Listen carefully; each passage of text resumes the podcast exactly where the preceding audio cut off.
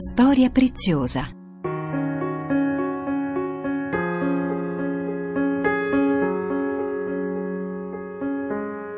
Catechesi di Don Fabio Rosini sul racconto della salvezza e i suoi tesori.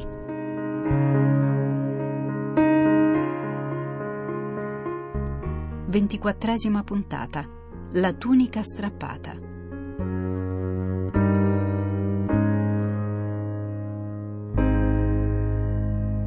Un caro saluto da Monia Parente e ben ritrovati all'appuntamento settimanale con le catechesi di Don Fabio Rosini. Lascio subito a Don Fabio il microfono, noi ci ritroviamo in chiusura per un breve saluto.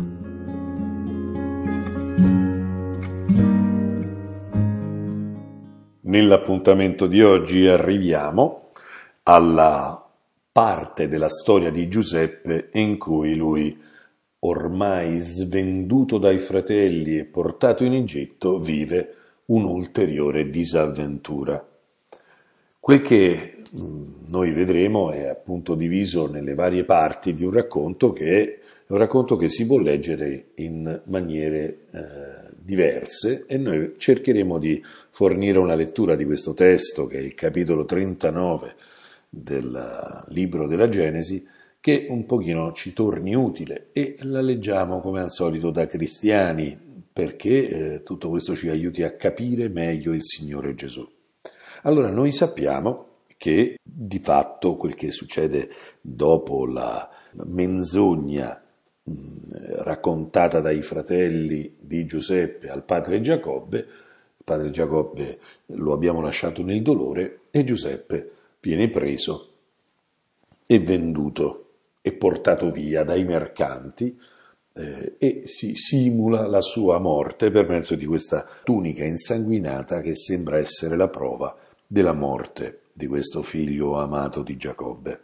Nella scrittura a questo punto c'è un'altra storia che è il capitolo 38, storia eh, su cui non ci possiamo soffermare, è la storia di Giuda e Tamar, eh, è la storia della stirpe eh, che porterà fino al Signore Gesù, perché Gesù nasce nella tribù, secondo la tribù di Giuda, eh, per la discendenza che viene riconosciuta nei Vangeli, e che però ha una sua tortuosità, e questa tortuosità è la misericordia di Dio, che si serve anche delle nostre cose un po' impresentabili per portarci ai suoi disegni, al compimento dell'opera che lui vuole fare in noi noi saltiamo la storia di Giuda e di Tamar eh, perché vogliamo continuare a seguire l'avventura di Giuseppe. E allora a questo punto leggiamo l'inizio del capitolo 39 quando appunto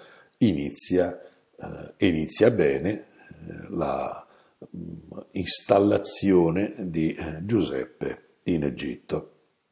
Giuseppe era stato portato in Egitto e Potifar, eunuco del faraone e comandante delle guardie, un egiziano, lo acquistò da quegli ismaeliti che l'avevano condotto laggiù.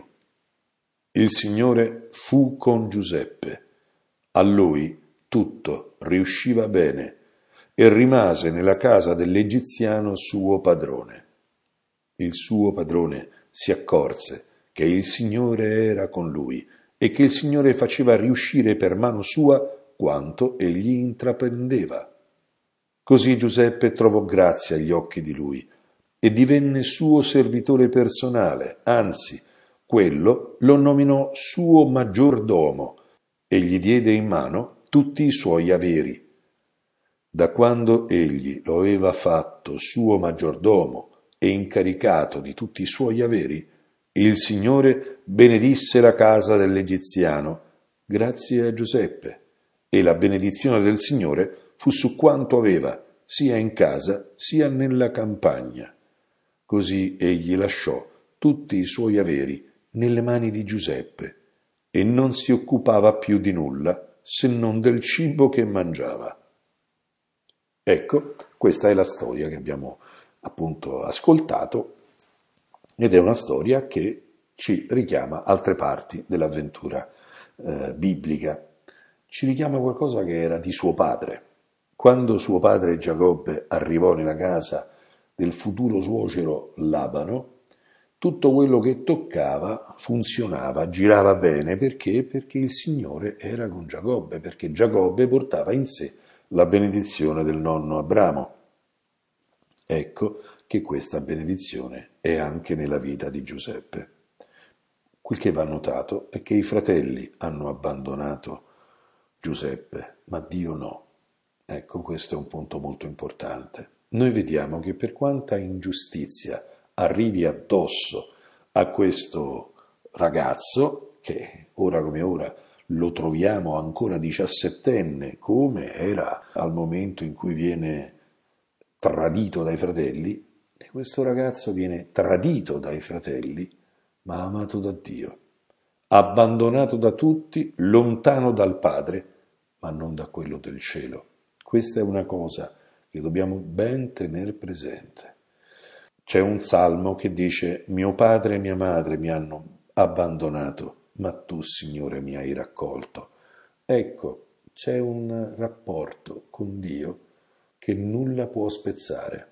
Noi vedremo Giuseppe scendere fino in carcere, perché la tappa un po' drammatica che stiamo iniziando ad affrontare, che parte così bene, però poi purtroppo finisce molto male, è semplicemente una fase ulteriore della sua discesa, della sua umiliazione, delle sue tribolazioni che sono molto serie.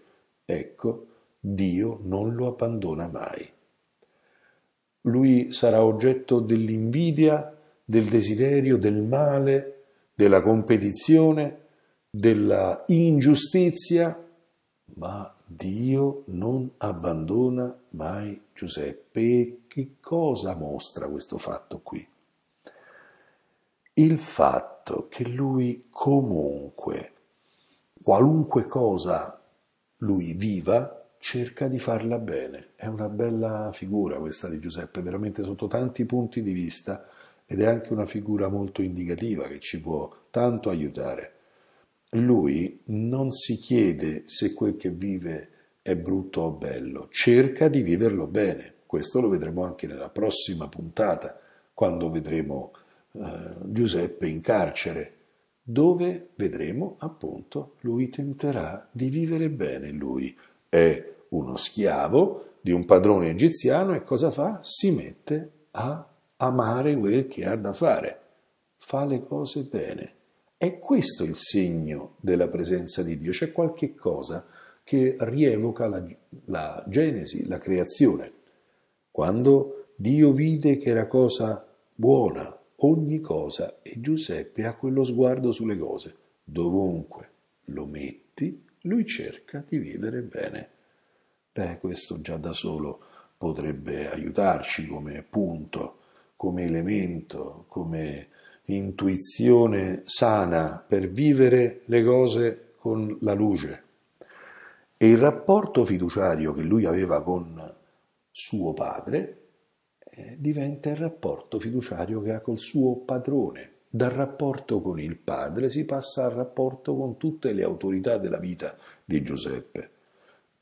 E come lui trova predilezione nel padre biologico inizierà a trovare predilezione anche nel padre che, eh, nuovo che ha, questo padrone di cui lui è servo e questo padrone inizia a fidarsi profondamente di lui gli dà in mano ogni cosa e lo fa maggior domo. Noi abbiamo un'immagine di questa parola che implica una uno stato di servitù e basta, ma maggiordomo a lettera vuol dire essere il più importante in una casa. Ecco, diventa il più importante in una casa, nella casa di Potifar l'egiziano, e Potifar ormai si fida completamente di lui. Ma questo, questo bene, questa bellezza, questa meraviglia, purtroppo non può che suscitare anche qualcos'altro intorno a sé. L'ultimo pezzetto di questa parte del testo che non abbiamo letto aggiunge che Giuseppe era bello di forma e attraente di aspetto. Dobbiamo ripartire da qui perché dobbiamo capire che tutto questo provocherà altro che non è così pulito e che non è così luminoso.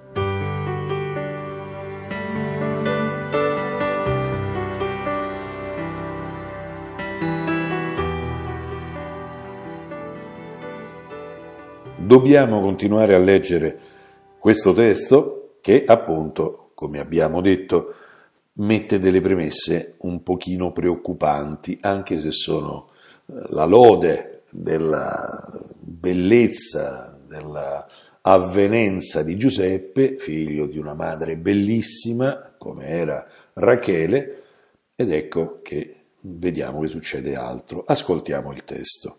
Ora Giuseppe era bello di forma e attraente di aspetto. Dopo questi fatti, la moglie del padrone mise gli occhi su Giuseppe e gli disse Coricati con me. Ma egli rifiutò e disse alla moglie del suo padrone Vedi, il mio signore non mi domanda conto di quanto è nella sua casa e mi ha dato in mano tutti i suoi averi. Lui stesso non conta più di me in questa casa.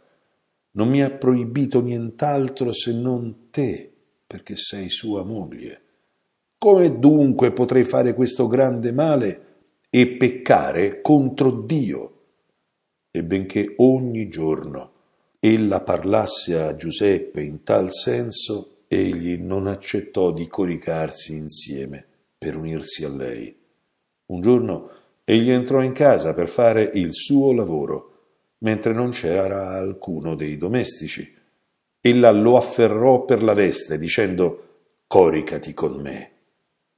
Ma egli le lasciò tra le mani la veste, fuggì e se ne andò fuori. Ecco, questo è il secondo capitolo di questa storia.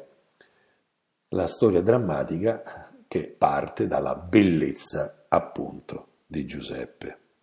Noi possiamo leggere questa storia secondo una logica immediata. La logica immediata è quella di vedere come Giuseppe si trova di fronte a questa donna che lo insidia eh, ed è interessante che lui non è che dica eh, tu sei brutta, non mi piaci, no, dice io questo non lo faccio perché se c'è una cosa che mi è vietata sei tu, che sei la moglie del mio padrone. Ovvero sia, Giuseppe non è tentato da una cosa che non lo interessa. Questa è una donna, lui è un giovanotto. Eh, questa donna tenta di suscitare i suoi desideri e lui non è che non abbia desideri, lui risponde secondo una lealtà e combatte contro questa che è a tutti gli effetti una tentazione.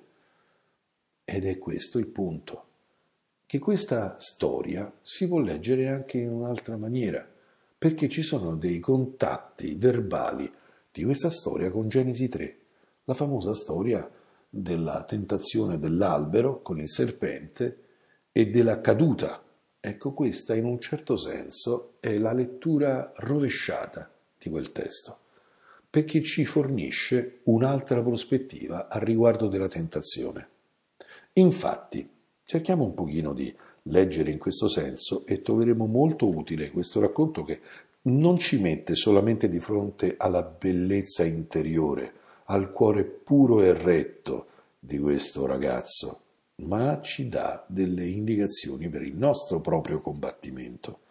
Giuseppe era bello di forma e attraente di aspetto. Queste stesse espressioni vengono usate per gli alberi del giardino in Genesi 3 che sono belli a vedere, desiderabili per acquisire sapienza, per essere mangiati, però è interessante la bellezza e la desiderabilità. È attraente Giuseppe. E allora la moglie del padrone gli mette gli occhi addosso, così come Eva guarda il frutto e lo trova desiderabile e lo apprezza sempre più. Bene. A quel punto cosa fa? La tentazione dice unisciti, godiamo della bellezza de, del fisico, diamoci del piacere, eh, sfruttiamo, sei desiderabile e allora ti desidero e quindi ti voglio. Ma egli rifiuta e dice alla moglie del suo padrone, vedi, il mio signore non mi domanda conto di quanto è nella sua casa e mi ha dato in mano tutti i suoi averi. Questa è la condizione dell'uomo rispetto a Dio. Perché quando in Genesi 1 Dio crea l'uomo, gli mette in mano i suoi beni, in Genesi 2 questo viene ribadito, gli dà un lavoro, gli affida la creazione. Di fatto Dio ci lascia in mano la nostra vita, noi ne possiamo disporre, ci dà fiducia. Noi possiamo usare della nostra esistenza e dei beni che vengono messi a nostra disposizione con una libertà indiscriminata, senza limiti. Veramente Dio ci dà fiducia a tutti, non ci chiede conto, ci lascia crescere, ci lascia anche sbagliare se vogliamo, no? E dice, vedi, il mio Signore non mi domanda conto di quanto è nella sua casa, e mi ha dato in mano tutti i suoi averi. Lui stesso non conta più di me in questa casa, sì, veramente. L'uomo è immagine di Dio e nella sua casa, in fondo, lascia entrare Dio se vuole farlo entrare, ma se no lui può agire da Signore della realtà.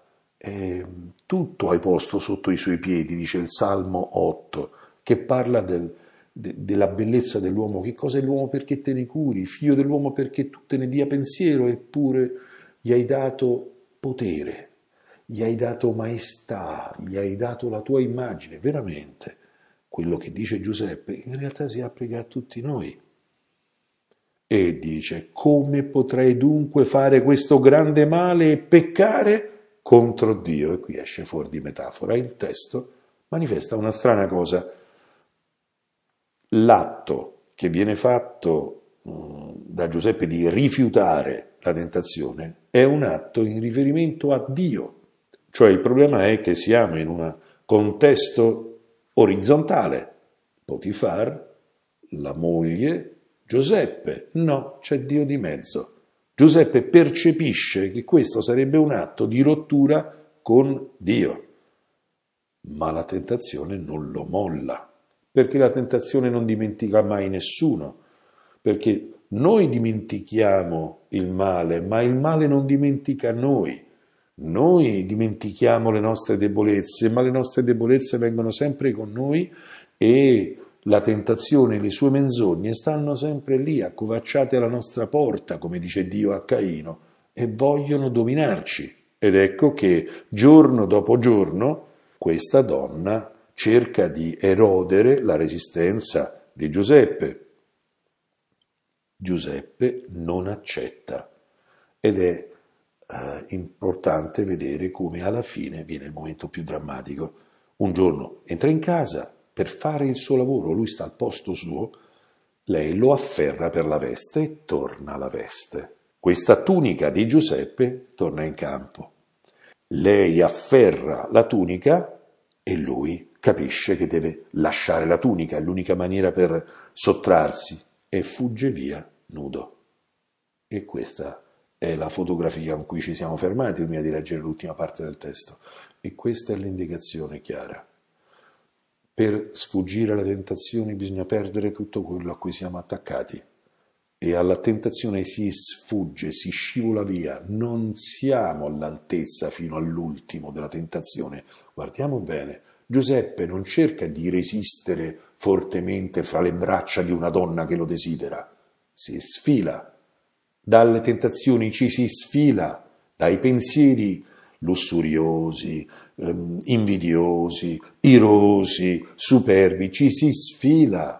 Meglio lasciare la veste, meglio lasciare la tunica, meglio essere denudati piuttosto che cadere nel male. Ed è così che si prepara la tragedia finale.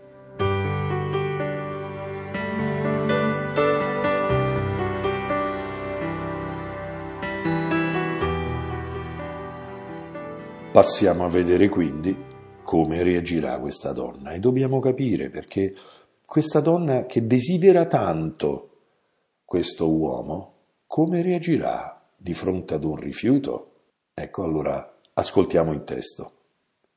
Allora lei vedendo che egli le aveva lasciato tra le mani la veste ed era fuggito fuori, chiamò i suoi domestici e disse loro Guardate, ci ha condotto in casa un ebreo per divertirsi con noi?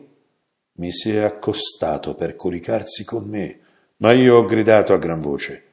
Egli, appena ha sentito che alzavo la voce e chiamavo, ha lasciato la veste accanto a me, è fuggito e se n'è andato fuori. Ed ella pose accanto a sé la veste di lui, finché il padrone venne a casa. Allora gli disse le stesse cose quel servo ebreo che tu ci hai condotto in casa mi si è accostato per divertirsi con me. Ma appena io ho gridato e ho chiamato ha abbandonato la veste presso di me ed è fuggito fuori. Il padrone, all'udire le parole che sua moglie gli ripeteva, proprio così mi ha fatto il tuo servo, si accese di ira. Il padrone prese Giuseppe e lo mise nella prigione dove erano detenuti i carcerati del re. Eccoci, siamo arrivati in carcere e questa è la condizione più umiliante.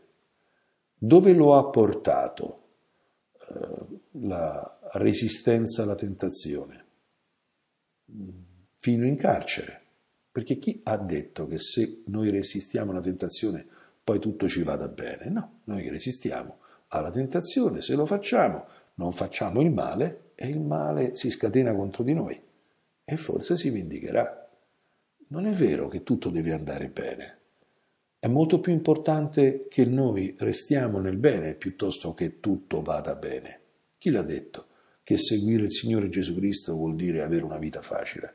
No, seguire il bene non vuol dire avere una vita facile, anzi, tutt'altro. Giuseppe finisce in carcere però il piano di Dio non si fermerà, infatti sarà la strada per arrivare a una gloria maggiore, ma quello si vede solamente dopo. Ma la nostra attenzione non può che soffermarsi sul cambio di questa donna. Ed è tipico per affermare una cosa, questo uomo che lei tanto desiderava adesso diventa l'oggetto della sua rabbia e della sua ira. Così è l'amore falso. L'amore falso si cambia in odio. Mille volte nella vita si sperimenta questa cosa. L'amore falso che si presenta come desiderio passionale e non come rispetto dell'altro e non come tenerezza si trasformerà in rabbia perché nasce dall'invidia, nasce dalla competizione. Giuseppe è desiderabile perché è bello e perché è bravo e allora si tratta di voler prendere. Infatti, come in Genesi 3, cedere alla tentazione si trasforma in una distruttività, questa donna diventa distruttiva, devastante e così succede che lei diventa odio dopo essere stata apparente amore. E così è. Questo è un discernimento sull'amore vero, autentico, adulto. L'amore vero non è possessivo, non è aggressivo, lei pretende l'unione con Giuseppe. L'amore vero accetta di essere rifiutato. L'amore vero non pretende, accetta i no. L'amore di Dio accetta i nostri no ed è tenace e non diventa distruttività, ma continua sempre a volerci bene. Questa donna rappresenta la forza della passionalità da cui ci dobbiamo liberare tutti con l'aiuto di Dio.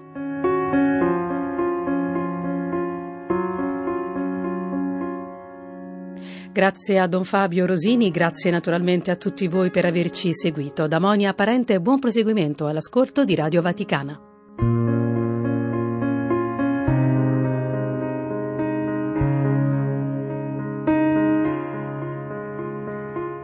La storia preziosa Catechesi di Don Fabio Rosini sul racconto della salvezza e i suoi tesori.